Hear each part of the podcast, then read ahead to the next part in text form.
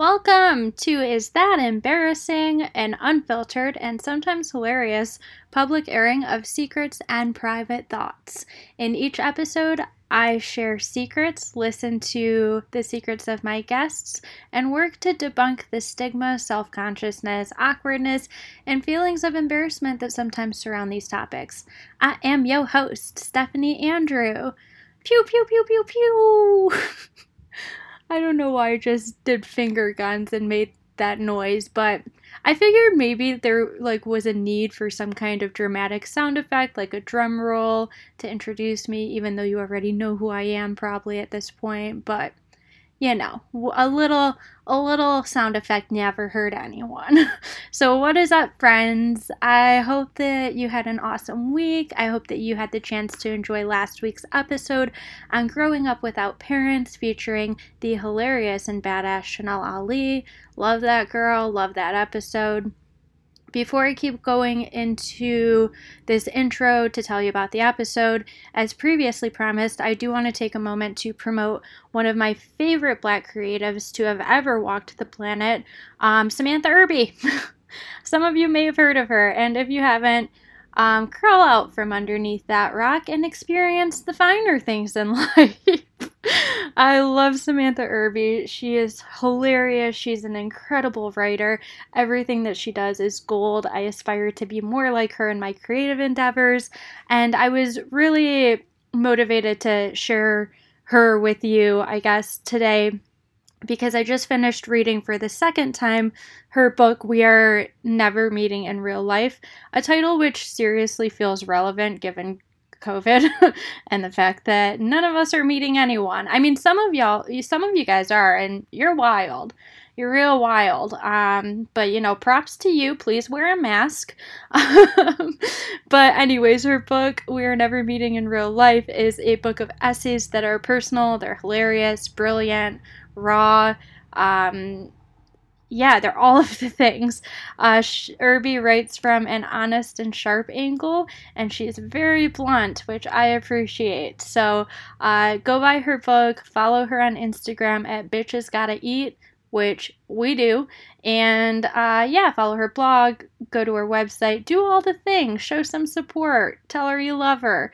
Um, I'm really excited about today's episode. There's no particular secret that we focus on, but I do read off some listener submitted secrets that relate to our guest and her life experiences.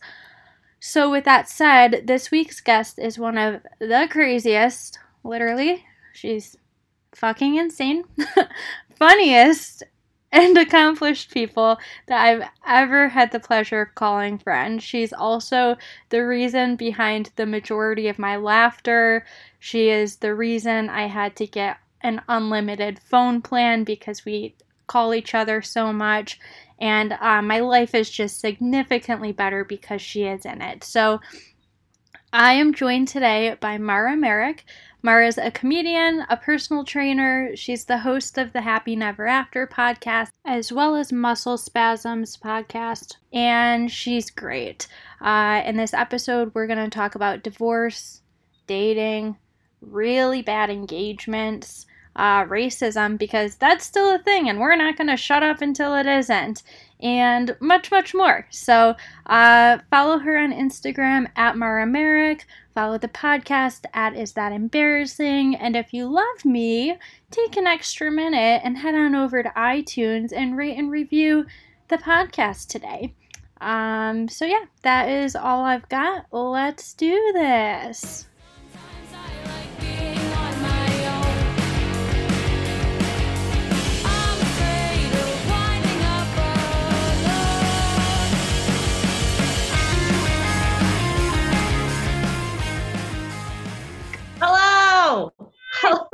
Hello.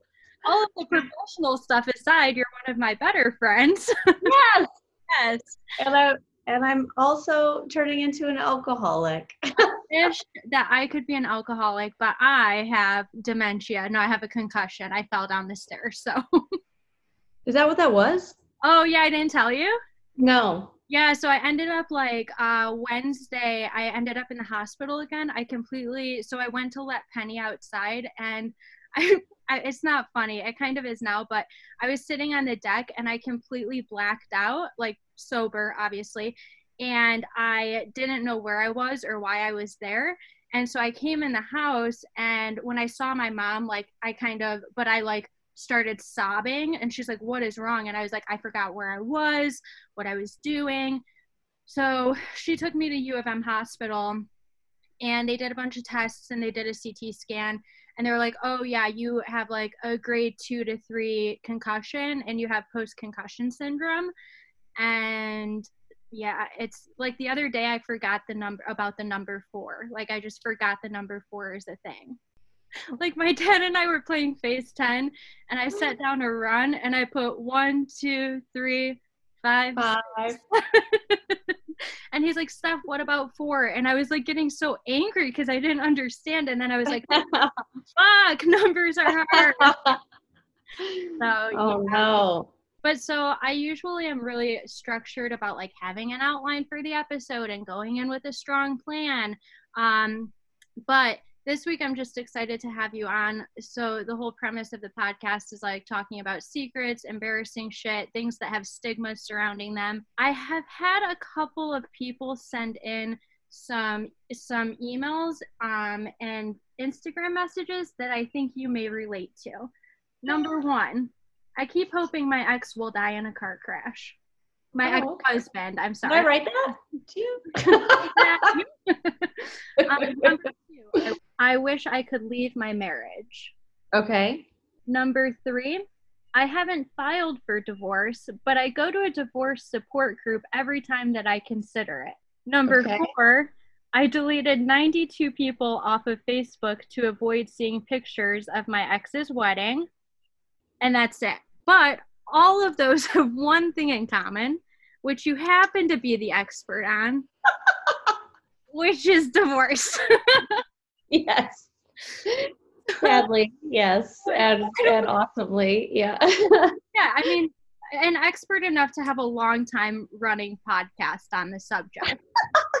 well, everybody goes through breakups. And sometimes when you're in them, they feel horrific like especially if you i have a client right now um because i'm a personal trainer i think you mentioned that but i have a client right now she broke up with her boyfriend it's been like magnified the amount of sadness because then she's all alone on top of it and can't go to work and can't go out with her girlfriends and can't like go and so i mean it's getting to the point where i'm like enough uh i don't want to hear about it the world is burning. uh, COVID's happening, but so I feel like that makes it easier to hyper fixate, right? Yeah, she's really fixating. This is the client that last minute canceled twice, and I was like, no. oh, we yeah. hate those clients. Although I was kind of that client when I trained with you. I've been better about time management. Um, I have. I have. So, yeah. um, so you've been married. Let's talk about. Oh yeah. How many times have you been married? Three times. What's the longest marriage? To my last one, uh, I think five years. It's a long time. That's a long time. But the first one was one and a half or two and a half years. We still don't know. Um, okay, I'm gonna have to have you elaborate because I don't know how you don't know. well, I forget a lot of things. Like uh, my niece and nephew's birthday are both on the 15th of some month, and so every 15th I just say happy birthday to both of them. Did you fall downstairs too? What is happening? I just don't like we didn't grow up celebrating birthdays, so it wasn't like a big I never made it a big deal. And so now it's like a big anniversaries are a big deal to everyone and I never have I've never been like, "Oh my god, we made it 2 weeks in 10 days." Uh, like those people, you know what I mean? Yeah. I like mean, I would be a horrible like, alcoholic. Like when they're like at 90 days i'd be like i think i'm at like 17 or 500 i don't know. Yeah i lost track. So i don't know how i think it was i think it was only one and a half. Do you do you have contact with any of them still? I did have contact with my first ex-husband for a while um, because we were like joking around, but he was like the most toxic. He was, he, it's really the only marriage that I consider a marriage. Like he was the only one that I was actually in love with. He was the only one that oh, I, like. was gonna say like- so he beat you, but that's a bad joke. yeah, he beat me. Only one that was real. he knew I loved ketchup, so he exploded a ketchup bottle over my head. It was Not love. the condiments. You don't ruin condiments for people. No, especially Michigan girls. We love ketchup. We Although do. ranch would have been worse, possibly. yeah, I'm I I'm not a dairy person, but yeah, if, yeah. he knew he knew where to go. You know, you He were was like, hurt. Yeah, how to make it. he was like ketchup or barbecue. I'm gonna get her. Oh Uh, so I was like chatting with him a lot, and then he he just got divorced again, and right before COVID, and then he already had a girlfriend, and I was like, "Did you have this girlfriend?" Like it's been five days. right. So obviously, like there was something going on. Yeah. So I was like, there, you cheating son of a bitch. So um, we were like joking back and forth. And then he goes, uh, I was like, let's, I'm in, I got, I was in South Carolina for the beginning of coronavirus because of people suck. And, uh, and then, General consensus.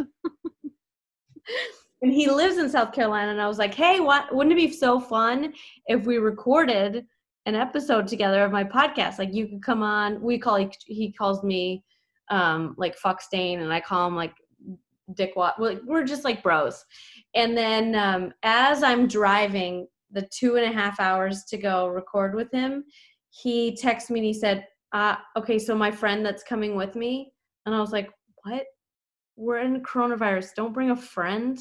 I'm gonna throw a microphone into your car. Like this is not your why would you bring a friend? And he goes, make sure to say that I you were my second wife and not my fourth. I know, and I was like, every bad thing that he's ever done to me, like he's like, she doesn't feel good about you, like me seeing you. She's been watching you on social media. I was like, if she first of all, I don't talk anything nice about you on social media. So if she thinks that Should there's not be worried. yeah, she shouldn't be worried at First all. podcast. yeah, just listen to two, one or two, or no episodes. It's not good. Read a description. We're bad. It's bad. He was bad. Picture like yeah, whatever. And uh, he goes, yeah. So so make sure. And I go, what? I go, why are you bringing her? And he goes, because she doesn't trust me with you. And I was like, do you want me to talk to her right now on the phone? Like I will. Pro- I. There's no way you're getting. You're first of all, you gained a hundred pounds. You're disgusting to me. Like it's everything about you is gross. I know who you are. And then just like everything about him came back. Like all the bad stuff finally came back yeah. It hit me. And I was like, I just texted him and I said, I'm turning around, the recording's off, never contact me again. And I said, Yeah. be nice to this girl. I was like, let her go. Yeah, be better. Honestly, I was like, you're a thousand years old. That's what I said. I said, you're a thousand years old and you act like you're 12. get it together. Yeah, I think that that is a really hard thing about like separations and breakups is that you after a, a certain period of time you're like, "Oh, you know, you like it's easier to remember. You kind of black out the bad, right? And then like I keep journals all the time. I write all of the time. And so I'll read journals and I'll be like, motherfucker. like, it just comes back and I'm like, oh, and I forgot that on June 9th of 2018, he said such and such. Like I just get crazy, you know, but sometimes I'm like, I need that to to remember how awful, yeah, to remember how awful people are. So that was Yeah. the first marriage. And Yeah. that was kind of we like laughed about you getting hit in the head with a ketchup bottle. Obviously, we don't think domestic abuse is funny. You did a bike ride across the country to like raise funds. You know, do you want to talk Yeah. about that? all? I did bike left heel. Um, I'm gonna start it on a smaller scale, but I started from I rode on my bicycle from New York to uh, San Diego, and I originally was gonna go straight across, and then I I got to the Rockies, and I was like, you know what, this seem they seem hard, so I'm just I think I'm gonna- served myself. I, I'm gonna go south and then go across from New Mexico, so it'll be easier. And then turns out, turns out, if you look at any map, uh, it shows you that the Rockies go all the way down through Mexico. So you have to go over them if you want to go across the country. So yeah, I did Professional at the horses, not so much geography. It's fine. I'm supposed to go meet with one of the one of the Giants coaches tomorrow, and he didn't give me the address of where we're supposed to meet. And then I was like, because he they all live in New Jersey, and I was like, what am I supposed to drive west and just guess? And then uh, and he, I was like, wait, is Jersey west? He was like, We'll come to you. We'll come to you. Just stay. oh, he's like, oh my god. I was like, anyway, I'm gonna be your ambassador. Do you trust me? Oh my god, dude. oh yeah, it's bad. Uh, Oh god. So that was my first. Then my second one, I just actually reconnected with one of my bridesmaids. Uh, I, well, I reconnected with her a few years ago, but she just did my podcast, and we were talking about because I was only married for 17 days to him. I mean, you still, that's still 17 days longer than I've been married, but you know. Yeah, it was a rough 17 days too. So, this one, how long did you know him before you guys got married? Really not long. We got met, we met when I was not divorced yet.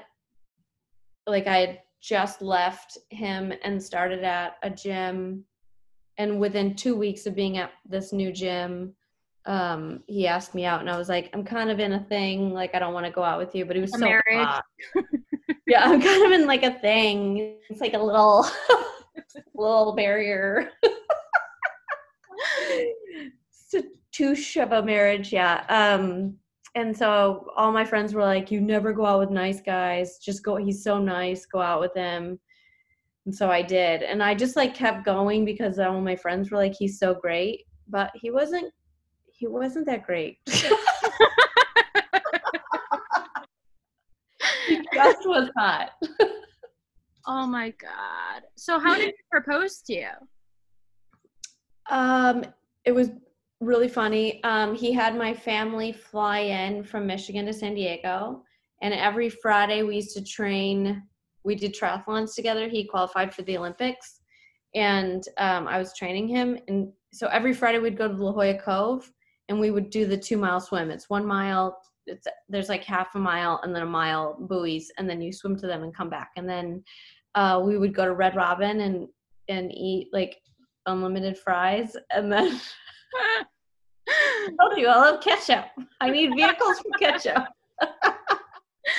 and then uh, and then we just go to bed and I would go to work the next day. And um, one Friday he had a whole like picnic basket with him with like really fancy meats and cheeses, which he loves. You know me, I don't I'm not a meat and cheese person. At all.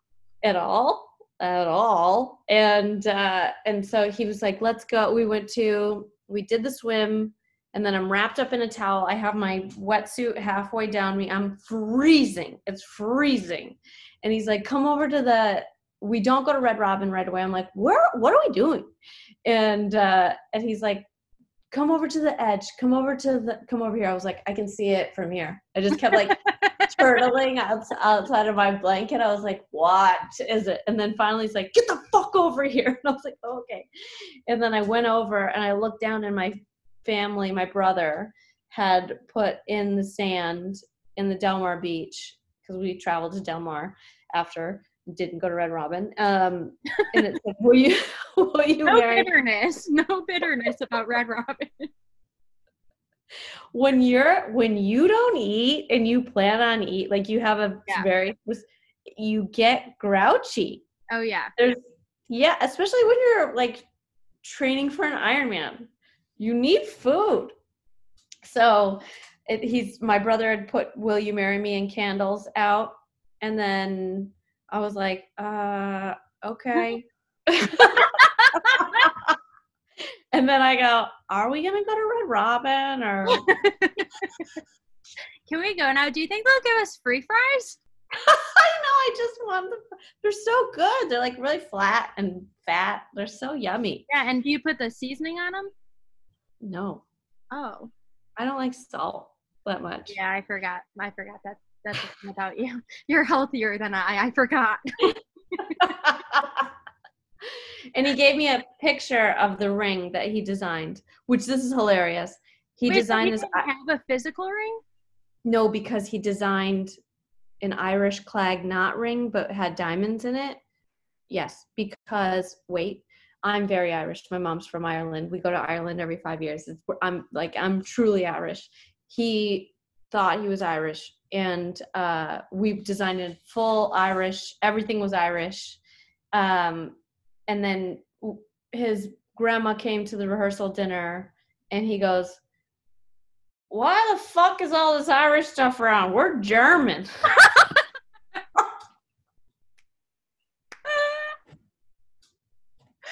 Your whole marriage was a lie. everything everything about it was a lie everything about everything was a lie i was like oh my god Did you ever like in the process? Someone else. I don't think I re- read this one, but someone else did write that they wanted to.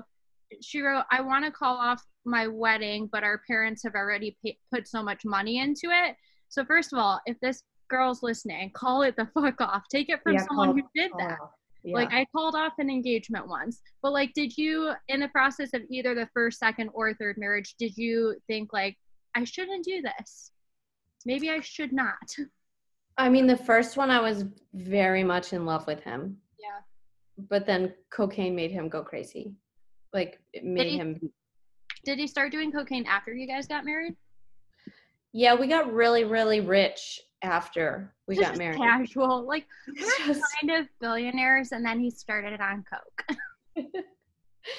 yeah it becomes like a very it becomes very easy to be around when you gain wealth you know? So um it was our best friend dennis hackney who i think just got out of jail uh was a major drug dealer. Oh, Dennis. Ah, good job. Good job d dog. You did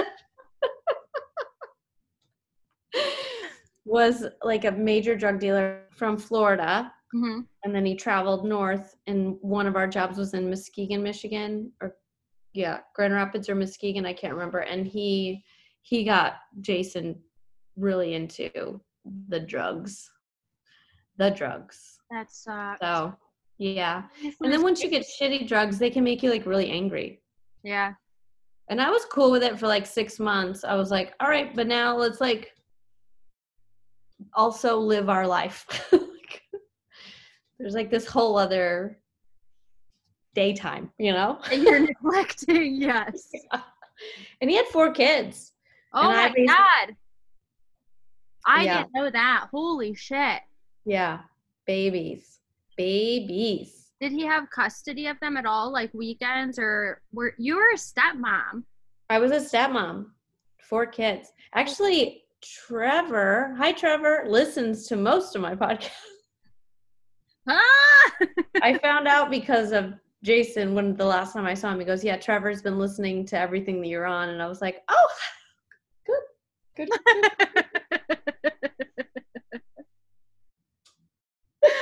Ah, hello, son.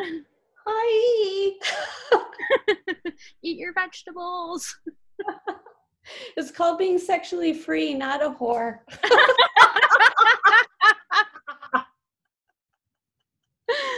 oh my god.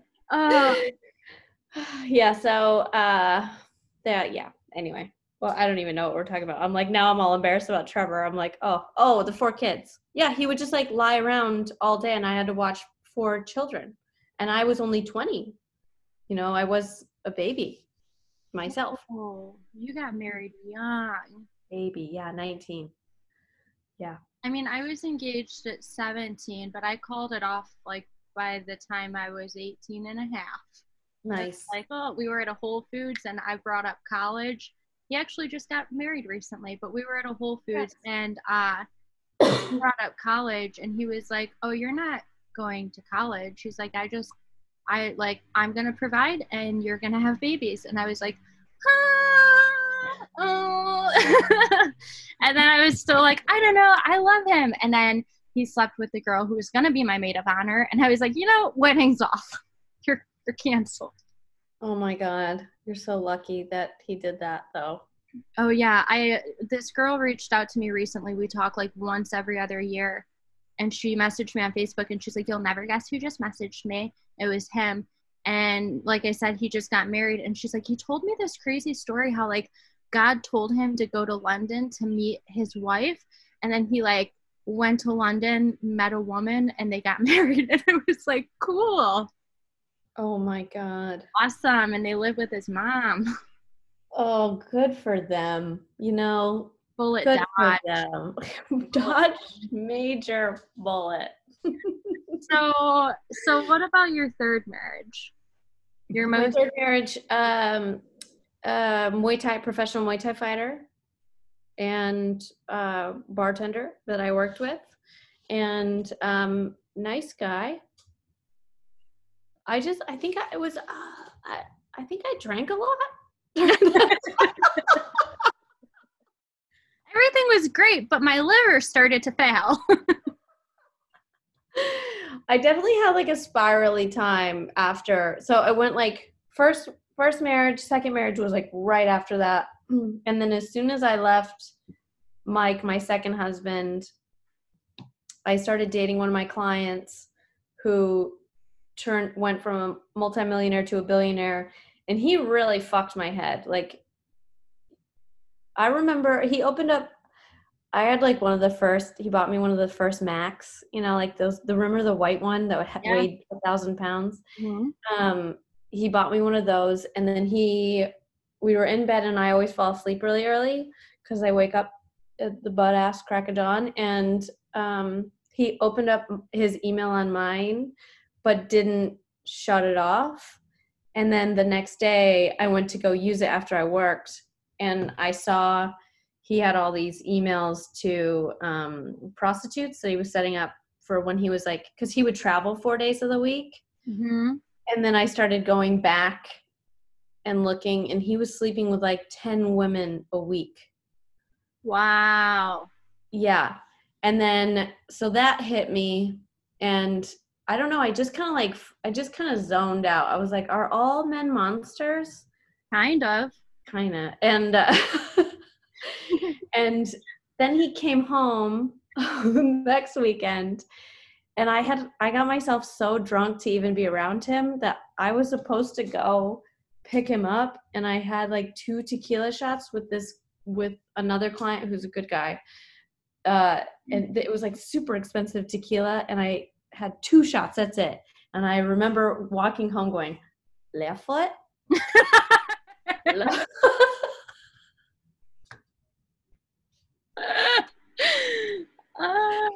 and then I passed out on the bed and I totally didn't pick him up. And then I remember he came home and we had this huge tub. We lived in this really ridiculous penthouse and we had this huge tub and he filled it up.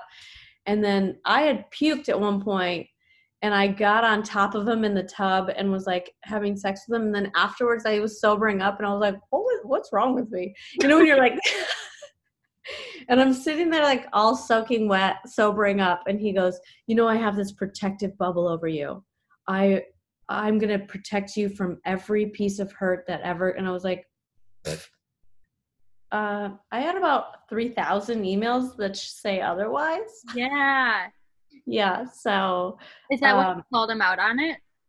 I never called him out ever. Wow. Yeah, because uh, then I got really quiet, and then we started going to these like really professional dinners where he we had a network, and then he started like controlling what I could talk about and who I could talk to, and um, it became a very very lonely life. And then once my actually my best friend saved me from that um, she came over one day and just was like, She's leaving you. She's not coming back. Don't you fucking call her. And then I was like, Bye. I don't know. I guess I gotta go. She said. He said, yeah, I was like a skeleton of a human being. And when she like burst in there, she, it was crazy. She was like, she's fucking leaving you. And I was like, am I? Is that what's happening? and then after that, I went on a, like a fuck spiral. I was Yeah? like, I was like, bring it in. But you didn't get married again. Yeah, I married the Muay Thai fighter. Oh yeah. Like, I was at the end of my fuck spiral. Oh my god. Yeah. Oh my god. Mara. Like I can't even find one guy that I can sit in the same room with long enough, let alone uh marry. Um so are you dating anybody right now? I'm not. I went on. I went on two dates recently. Um, one guy wore a, a buff uh, mask because it's hard to date in COVID, you know. And he wore one of those buff turtleneck masks, you know. Yeah. There and um, he kept pulling it up over his ears. and every That's not how COVID works. and every time he would pull it over his ears, I go, "Oh yeah, that's how they, that's how you get AIDS too. That's how you get AIDS." And uh, Oh, and he saw me like basically fight this i yelled at these this little hasidic family because they were being mean to frank like the little my dog frank yeah. you know how i am about frank and the one little boy was like throwing a bottle at frank Oh no. because, yeah culturally they think dogs are dirty and evil Right. especially black dogs. And so the woman was like saying stuff, and I'm just watching her. I'm watching him, ear buff ear guy, and then I'm like looking at this family walking towards me, and sh- and the little kid takes the bottle and like tries to, ch- but he was little, and he tries to chuck it at Frank, and he totally like didn't get even close. And then I just was like staring at them, and then I was like, I go, yeah, you better get because they like all leaned away, and I was like, yeah, he's vicious. Get the fuck away. And then uh, I'm not. It's weird. He doesn't call me back. It's weird. He didn't call me. Maybe he has a hard time using the phone, you know, because his ears are covered.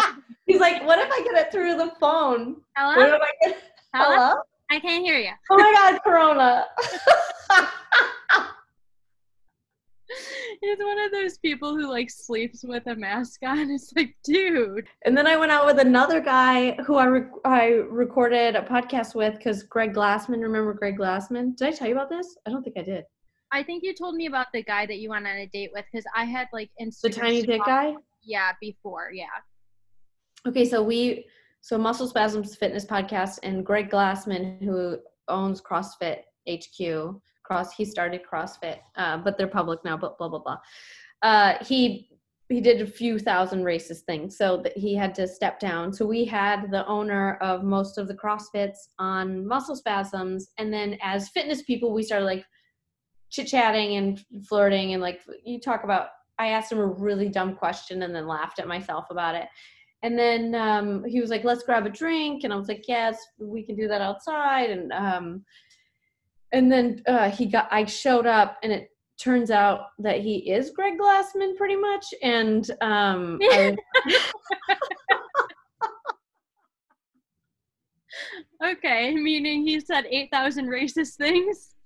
Yeah, we had the worst fight ever. Like he, Oh. I told him on the way there, I was like, I hate politics. I hate talking about politics. And as soon as I walk in the door, three hours, three hours, I clocked it, three hours. And I was like, why am I, why do I keep, this is like a real live troll that I'm talking to. He's like, it's crazy. And uh, the last argument that we made was he told me that his dad went to, in, was like in the military, went to a military school, and my uncle was a dean of West Point.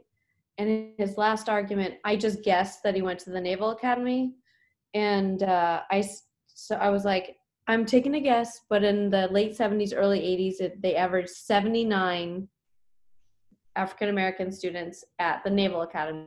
I said, and if you see here, it says they were unmercifully hazed. Of the thousands of students, there were 79 that were accepted.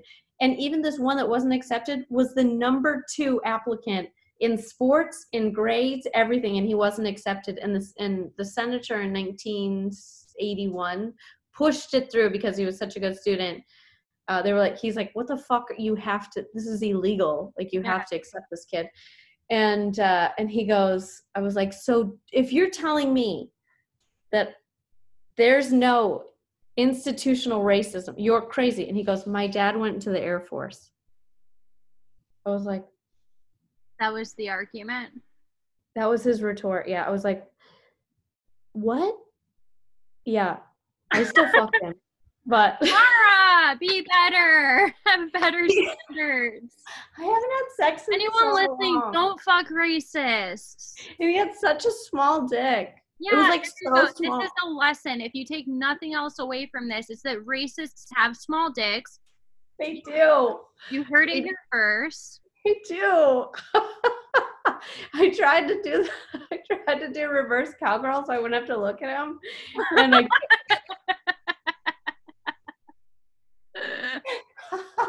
I couldn't get it to lock in. Like even if I like the more I stuck my butt out, I was like, okay, maybe if I stick my butt out, I can. I couldn't. My I was like, there's not. I'm not a big person. Like it's not. No, you're not. Oh my god. And he said the reason why I couldn't get in is because I needed to drink less. And I was like, I haven't had. We've been yelling at each. I haven't drank. We've been screaming at each other. Oh my god. So that one was a bust. That's a no. Yeah. Uh fuck. Are you No. do you wanna like do you want to get married again after all of the marriages you've already been through? I think so. the bitch that never learns. called persistence, uh, determination. There's a whole Robert Covey poster. I don't even know if is it Franklin Covey. I don't fucking know, but there's posters with like people rowing, and it says persistence, and I was like, yeah, marriage. That's me. I'm coming for you. So after like after your last divorce, have you had like long term relationships then, or have you just been like casually dating? How long has it been since your last divorce? Technically, um, Yeah, let's get into the technicality of it. I love this. Technically, we're just legally separated.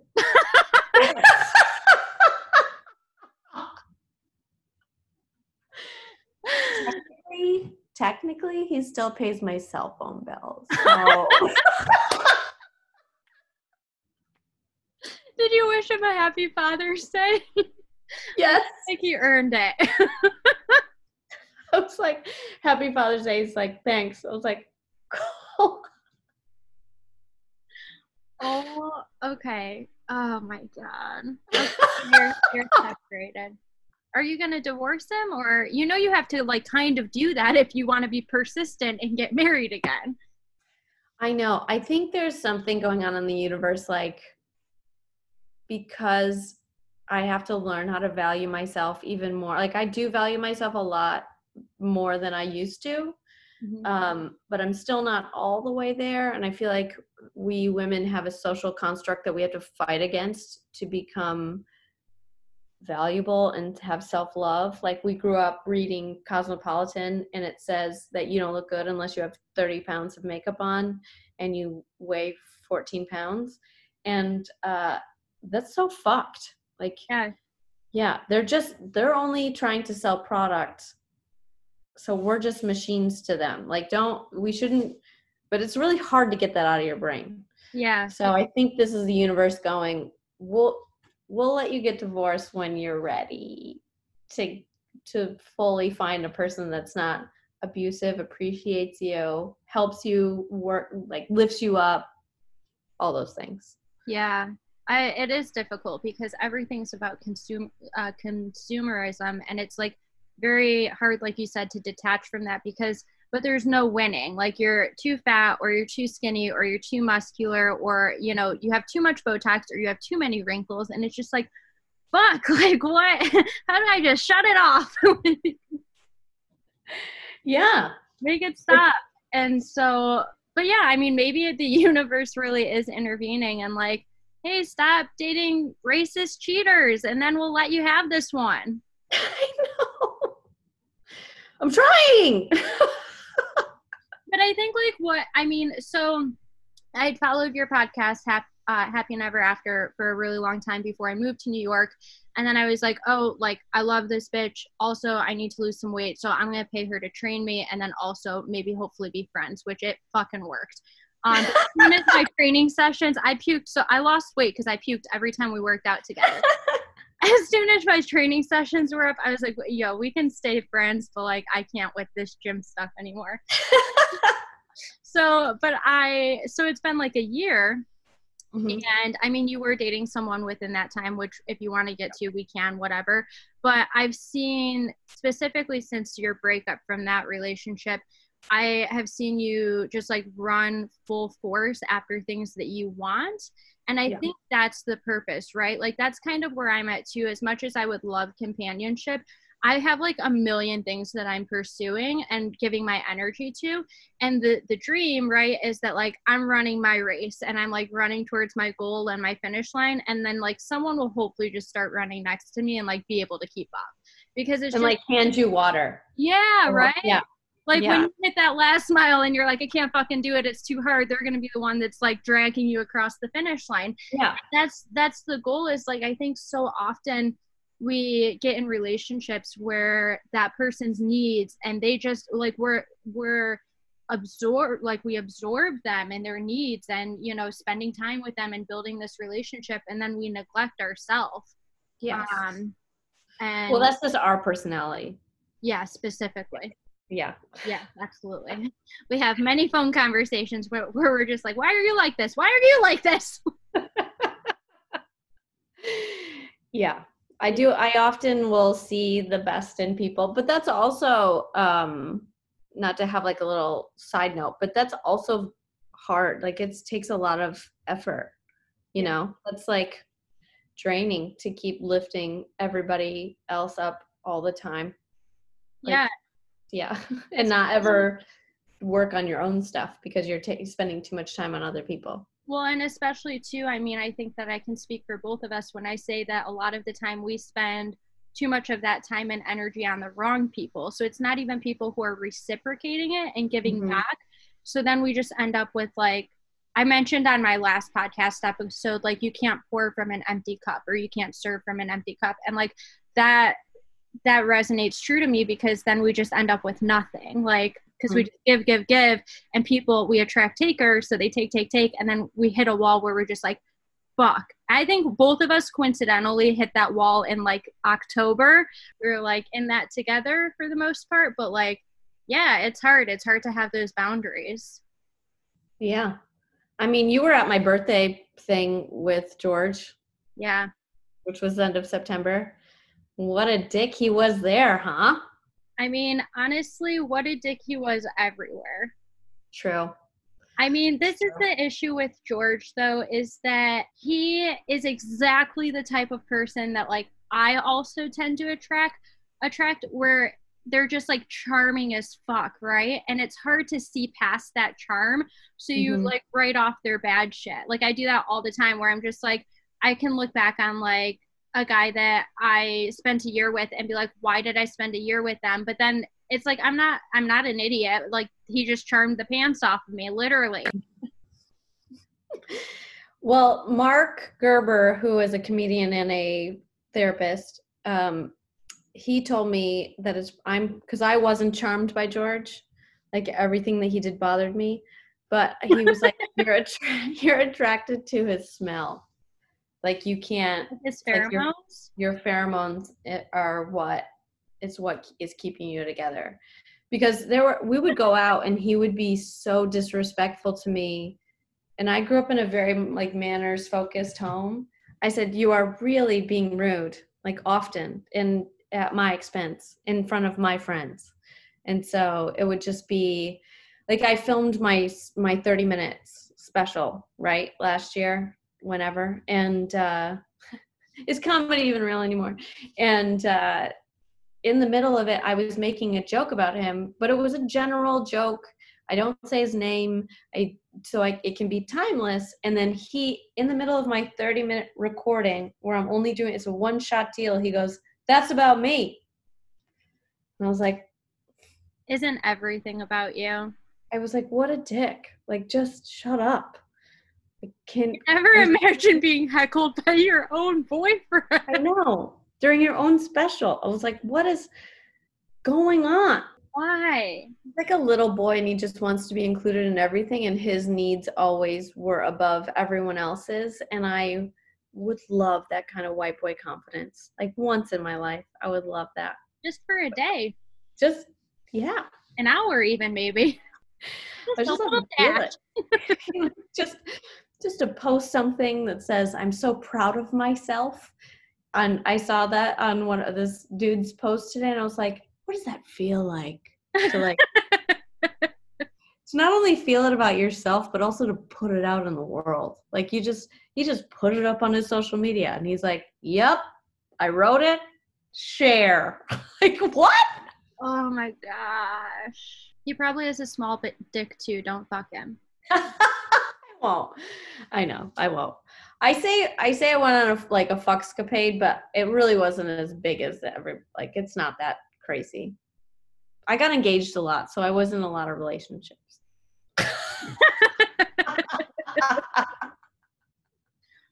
Oh my god, dude. Sometimes I just I love like I love the night that we were driving through New York one night. I think I want to say we were maybe leaving um fuck, I don't know why my internet's being wonky. I mean, I know. You said we were driving through New York.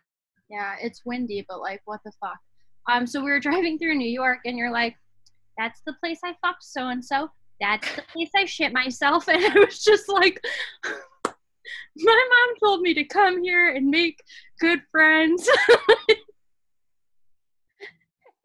Every once in a while, you just gotta shit yourself to live. You know what I mean? To really feel.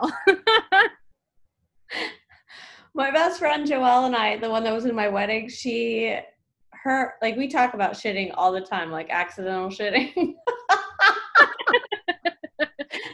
like we just went, we just went to South Dakota camping, and I woke up in the morning and I had farted at night. you know when, you know when you're like half in, half out of, and I was like, yeah. was that a dream? Was that not a dream? Was that real? And the other person that was in the room was like, you were gonna.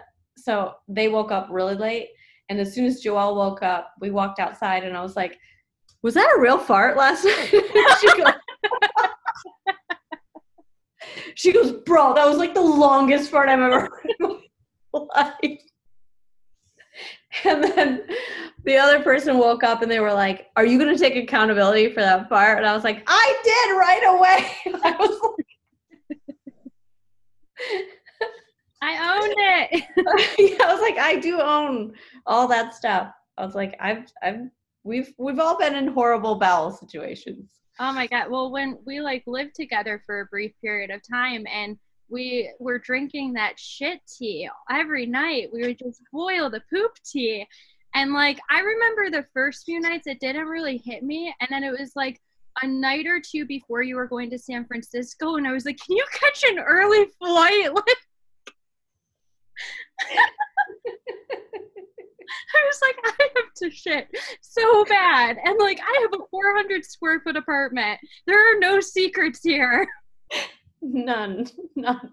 I the log cabin that I rented was like maybe 150 square feet. There was bunk beds on either side, and it was just it was so small. So we got very, very close.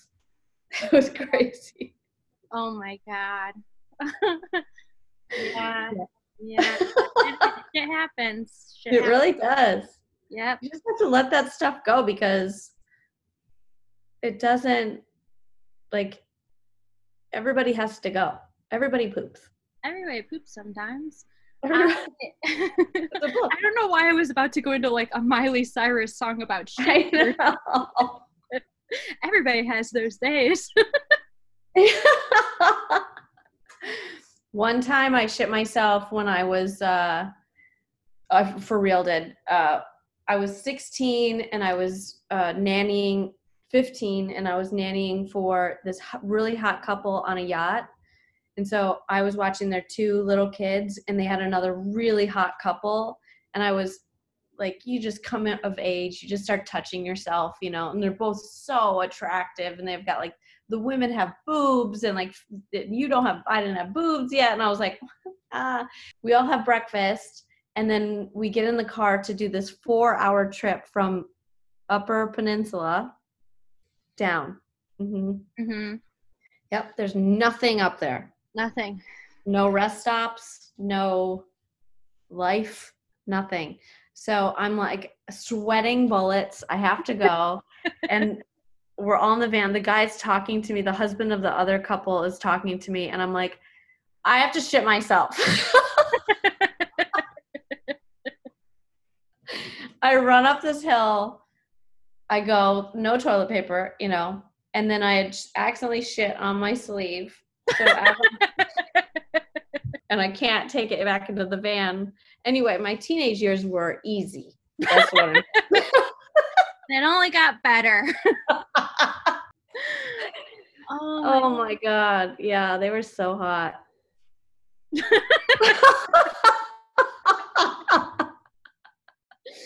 Oh Jesus God. So well, I'm like impressed honestly that you um have shit yourself so many times. No, I'm very So- so many.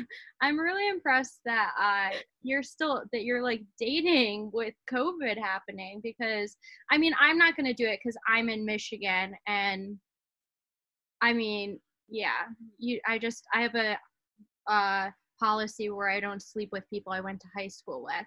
Ooh, So that's really all that there is there. yeah everyone's out so but like even like i'm coming back soon and i'm like i don't really know like i feel socially awkward because i'm like i haven't talked to anybody but my dog and my mom for like five months Um, I I need to be touched. And that is my one regret is like before i came here i so i did this thing where i was like i am going to become one with myself and i just had like some healing to do. I was doing therapy and i really like was working on myself so much. I'm sure you've never had this happen. Most sane people haven't but i was working on myself so much that i was like i don't need to fuck right now. Like i just want don't want to. I don't want to have sex. And i really wish i would have known a pandemic was coming and then I'd be stuck in my mom's upstairs, like my childhood bedroom for four months, because it's shit's rough. It's, it is. I I mean, I went out with the one guy with his buff on his face. I train my I personal train my physician and she swabs me almost every other day. So um my sinuses are very clear. Yeah. Have you, have you had the COVID test? Oh yeah, yeah. I got tested maybe like a month after I got back to Michigan because my mom got really sick, but it ended up not being COVID. And so I had the test, and I was like, "It's my brain. You're probing my brain." I felt like they were fucking the back of your eyeballs. I was Well, like, in oh Michigan, my it was fucked up because so first of all, I got my test in a Sam's Club parking lot, which is the most Midwest thing that's ever happened. Mhm. And I, you had to stay in your car. And my, when my mom went to Detroit to have her test, they like did it through her car window, right? It was like a drive up site.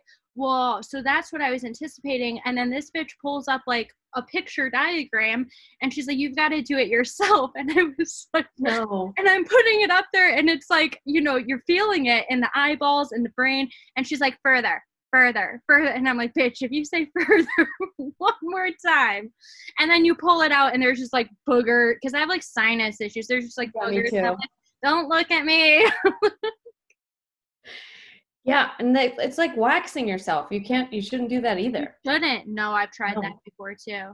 Me too. It took me like four hours to get just like the fuck pad. I would. Was like,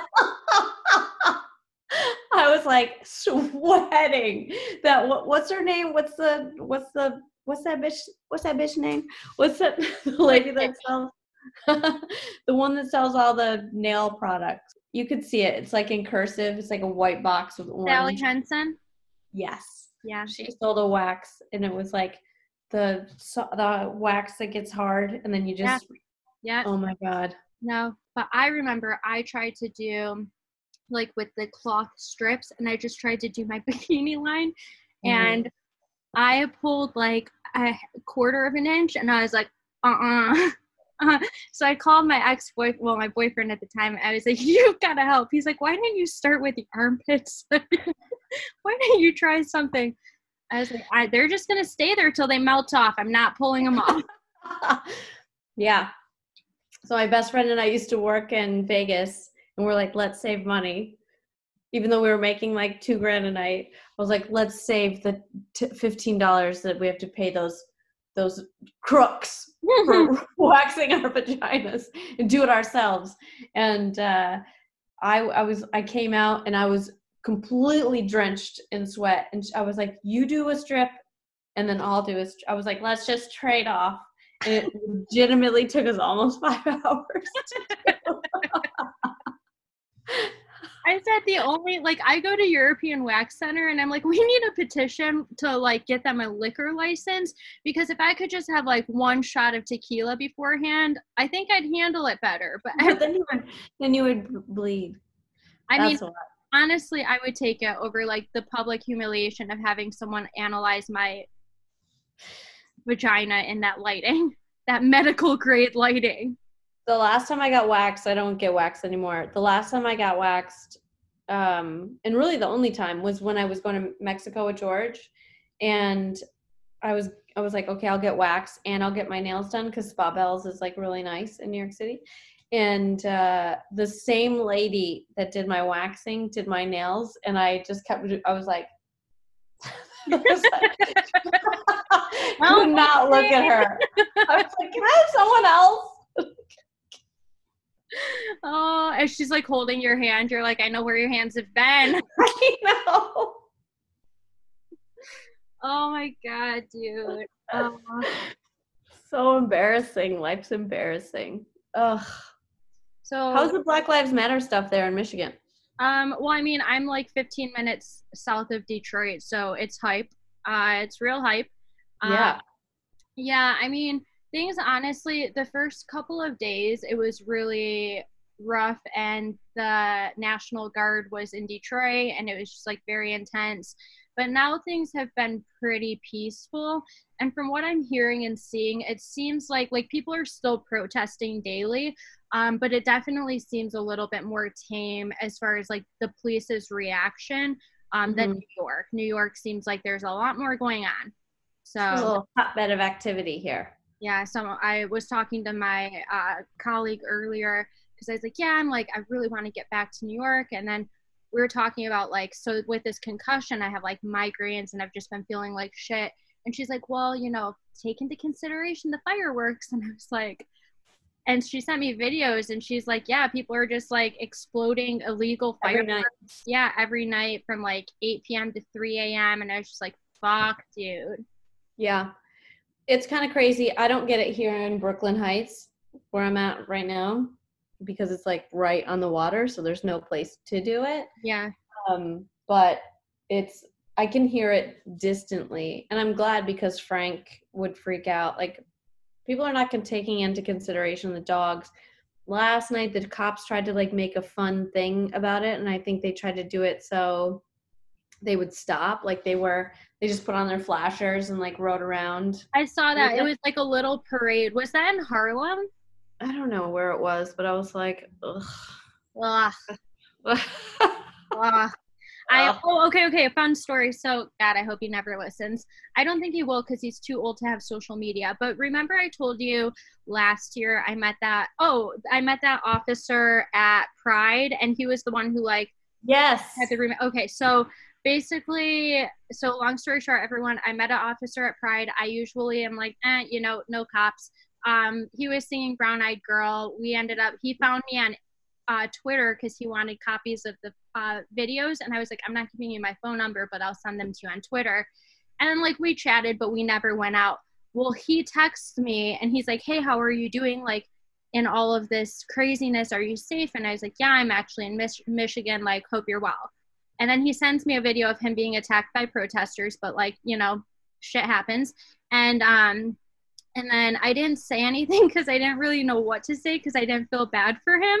And yeah. so I just like let it go. And then he's like, like four days later, he's like LMFAO. So I guess this the verdict's out. You'll never date me because I'm a cop. And I was just like, I mean, kind of. kind of. Also, you're not gonna have a job soon, so yeah, it's not that you're a cop; it's that you're unemployed. You're on so. the verge of unemployment. and you didn't get unemployed during like the good six hundred dollar extra COVID time. So yeah, yeah, yeah. That's uh, not. your unemployment doesn't work for me. Yeah. Yeah. Way to make this about you, buddy. Like, what a time. Don't you have bigger fish to fry?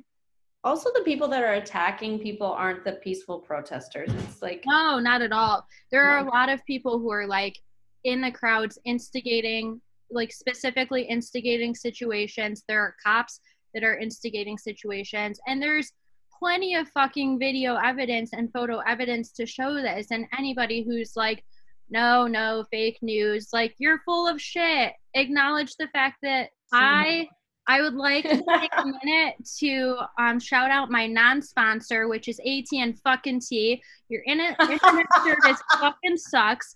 I hope that my podcast goes viral and that everybody cancels. Fuck off. Piss off. Anyways, but like I was saying, like anybody who because they're okay so you're from michigan so you know there are like the house across the street from me it's taken every ounce of whatever higher power is out there in me to not egg their house and like match their petty because they have like blue blue lights in their outdoor lanterns and like just blue lives matter like on their car and he's not even a cop. Blue isn't a race. Blue is not a race. I know. I know. Blue is a color it's not a race. Not a race. And it's just like Michigan being in the Midwest right now is really hard. There are people who are doing their part to be better, to educate themselves, to educate the people around them. But I mean, there are also people that are just ignorant as fuck. Ignorant as fuck. I don't even have, I've lost so many friends. I just canceled an, an aunt. Um, Carrie, you're done. yeah, I messaged her like she posted some bullshit and then I and then she said it's all human li-. like she oh the lynchings. Uh, yeah. Posted about that and she was like we all have to and I said yeah we need to I said we need to do something to protect the black community and she was like it's the human race it's a human and I said white people are not getting lynched. Yeah, it's not that white hard. people have never gotten lynched. It's all they're doing this as a representation of slave days. This is a this has meaning beyond and then she was like it's the human race. I will never acknowledge i'm colorblind. And i was like do you know how offensive that being colorblind is? And then i started posting all the different i was like you have an advantage. You need to acknowledge your privilege. You need to acknowledge that they have a race and blah blah blah. And i just went I went hard, and then I just sat there with like more tabs open, ready to come at like, me. I was like, come back. And then I just took a breath, and then she said something else, and I said, It's over. We're done. You are going to die ignorant and hateful, mm-hmm. and I won't be there. And neither will anyone that actually feels love because you don't have any in your heart. And I was like, Goodbye. And I just uh, blocked her yeah i mean it's hard it's so it's difficult because i mean i myself have had a lot of hard conversations with family and friends lately too especially because there are people that are really close to me who have just been silent and i've had to bring it up like hey like just want to make sure you know you've had the news on we're in the middle of a war black people are dying every day just want to make sure fox 2 is part of your subscription plan like you know and so I've had like these hard conversations, but I have what one thing that I have learned is that it's important especially as like white women right to try to help educate other white people it's mm-hmm. important to stand up for what matters to use our voice but one thing that i have learned is while i will you know deprive myself of oxygen while trying to do so we can't always like talk someone into their senses. Like we can't mm-hmm. always win the argument. We can't always convince people. What we can do is educate and like put up our best fight and then i mean it's up to them to to like do the work. Um but even like my cousin one of my cousins she lives in the south. She messaged me in response to something I posted, and it ended up like being a really good conversation. And I think that like it shed a light on some things for her that she wasn't aware of. Um, and my mom even like my mom my mom's one of the most pure-hearted people that I've ever met, but like all of us, she's been taught racism. I think there's a lot of like like she's been naive towards some of it and mm-hmm. I, we've had conversations where i'm like you know there there are things like microaggressions like if a black person walks past you a black man walks past you and you clutch your purse tighter like that is racism like you are yeah. being racist Inherent you know? racism yeah and i will say like one of my favorite things that uh, corinne fisher actually said she was like you know i like when something like that happens like I'm not necessarily being racist. I'm just afraid of all men. And I was like, that actually resonated with me. Like, yeah. I feel that because I don't trust any men, especially like on the streets in New York. I'm like walking my dog late at night. But it's just those little things that seem harmless, but people notice. Like, I've been talking to a lot of my friends lately. Eagle Wit was on an episode a few episodes ago. And it's like, like, people the, like people notice that stuff. It doesn't go mm-hmm. unseen and it's just like imagine having the weight of those tiny like microaggressions just like added up and having to like come home every night and just like let it roll off your back and start a new day the next day.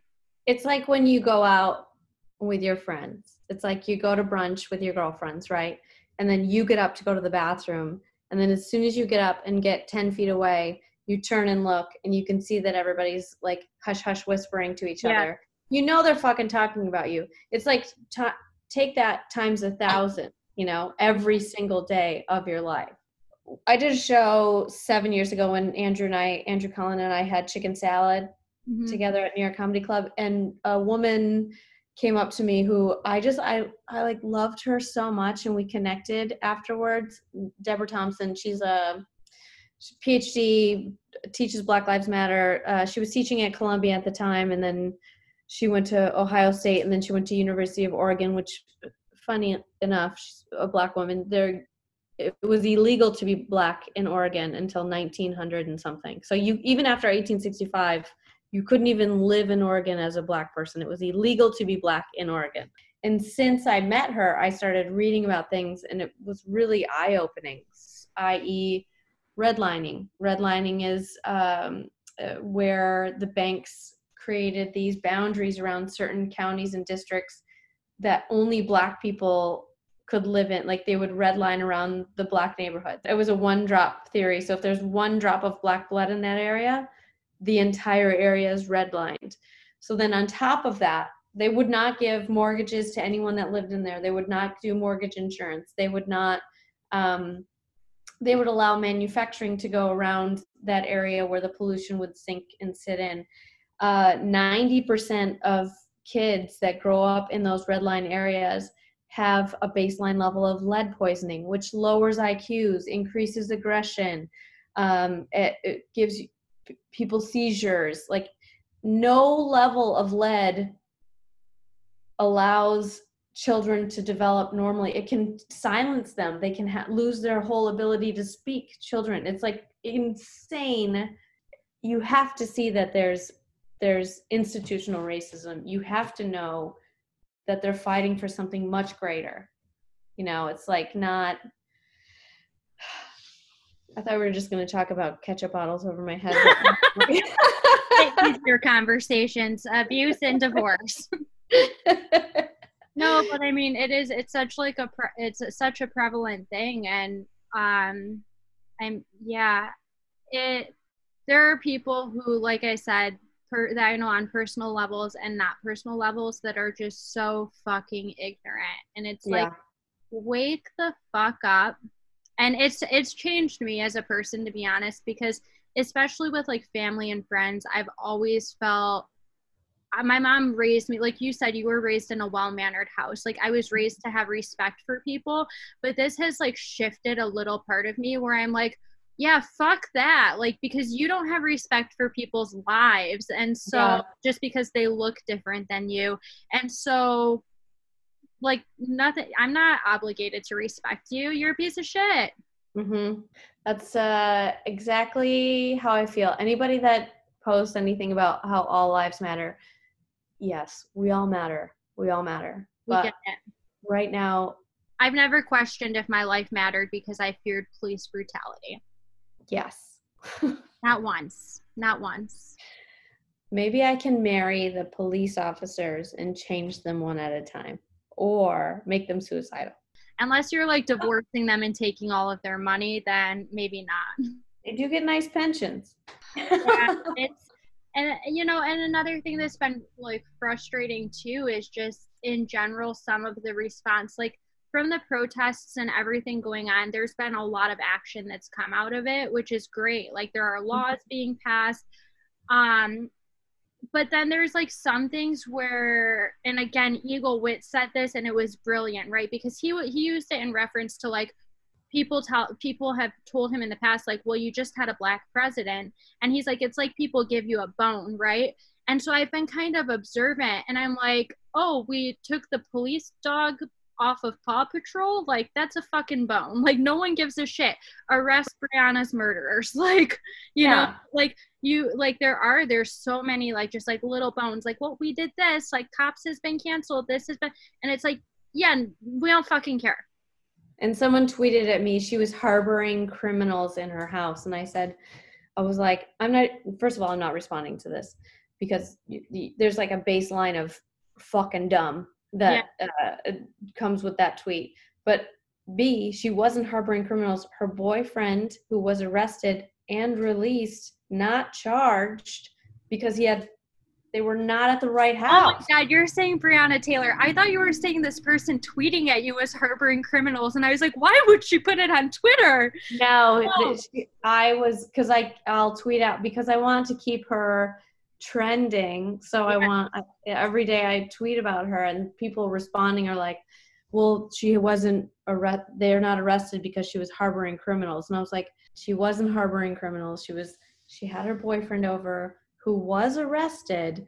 But then released because they were at the wrong fucking house. And and the most appalling fact is that her boyfriend, who shot out of self-defense and had a permit to do so, was arrested before the cops who released how many rounds and shot her how many times and murdered her. Yeah. Incredible. and she also wears a badge and is part of like what the front line like Yeah. cool and it, it pisses me off that it takes this but sometimes like man just like take her name out and like just like imagine your aunt who's a nurse right like i imagine like Mhm. how would i feel if like my aunt came home from her 16 hour shift of treating covid patients and like that happened to her and it was the wrong house and she was completely you know completely innocent yeah. Like you know i mean if that's what it takes that's fucking ignorant. You should be able to respect the fact that this is just a person even though you don't know her. But like replay put someone that you care about in the situation and then learn to care about others too. Like yeah. Yeah. Yep. yeah. Yeah i think i'm gonna just start using my dating apps for activism. Like i saw this girl who she's strictly using her apps to like find cops and message them and like ask them if they're protesting and ask them if black lives matter to them. And i was like you are my god. I think i worship you. I am converting immediately. It's just like that's incredible and i really want to do it. Where do i sign up? That's hilarious. Oh she sounds so smart oh my god but well this has been we dude we talk so fucking much but okay so you have a few pod a few things some shit going on um you, okay so you do stuff yeah. things i do stuff um, Deborah Thompson is my guest this week on Happy Never After, and I'm going to post her coursework for Black Lives Matter if anybody wants to do any research on Happy Never After's page. Um, and she's great. And then, so that's coming out Wednesday. I don't know when your com- yours comes out. And then Muscle. Spasms Thursday. Oh, perfect. And then uh, Muscle Spasms comes out on Friday, and we are interviewing this guy from this pro the program which is like the number one coaching like they they consult to uh all like the major coaches at I don't professional sports and I was this one guy that we're having on on Wednesday He's a Paralympic. He used to be an Olympian, but now he's a Paralympic because he lost his hand in in uh, in a war. Yep. They kept trying to save it, and finally he was like, "Fuck it, just take it off." He's so badass. He uh, does like high range mountain climbing with one hand. What He's- the fuck? I know. His Yeah, does he swim? no, I'm just curious because I have like all my Yeah. limbs and hands and I can't swim. So, Well, he's he's a Paralympian in triathlon, so yeah. oh well, he's- fuck. I have no excuse anymore. Shit. I know, and he does wall walks. Is like I was looking at his Instagram. I was like, and he does wall walks, which is like when you do a handstand walking up the wall. Yeah. Yeah. Yeah. Yeah. Crazy. Wow. I'm gonna sign up for Bubble Guppies. Tell him you have a friend who will pay him for lessons. um, he's got a purple heart, and he like uh helps the president's cabinet with stuff. But um, yeah, I'll tell him that you want to do bubble well, tell him guppies. you have a concussed dementia handicap 27 year old Twenty-seven year who old. can't fucking swim, okay?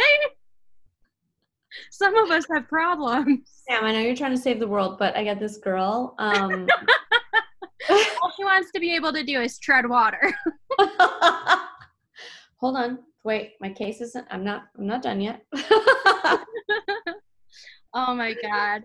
Yeah, so definitely if you're listening, go do all those things. Follow the podcasts. I'm gonna plug all of it to the Thank day you. episode is released. Yeah. Um, thank you for doing this. of course. It was so nice seeing you in real life. Yes. Well, Usually just text or talk. Yeah, that's true. It, it was good seeing you. I was like, I'm not showering for this. Don't get your hopes up. I was like, I'm not either. Why we're a perfect pair. yeah. Um, right, I'll probably text you in like 20 minutes.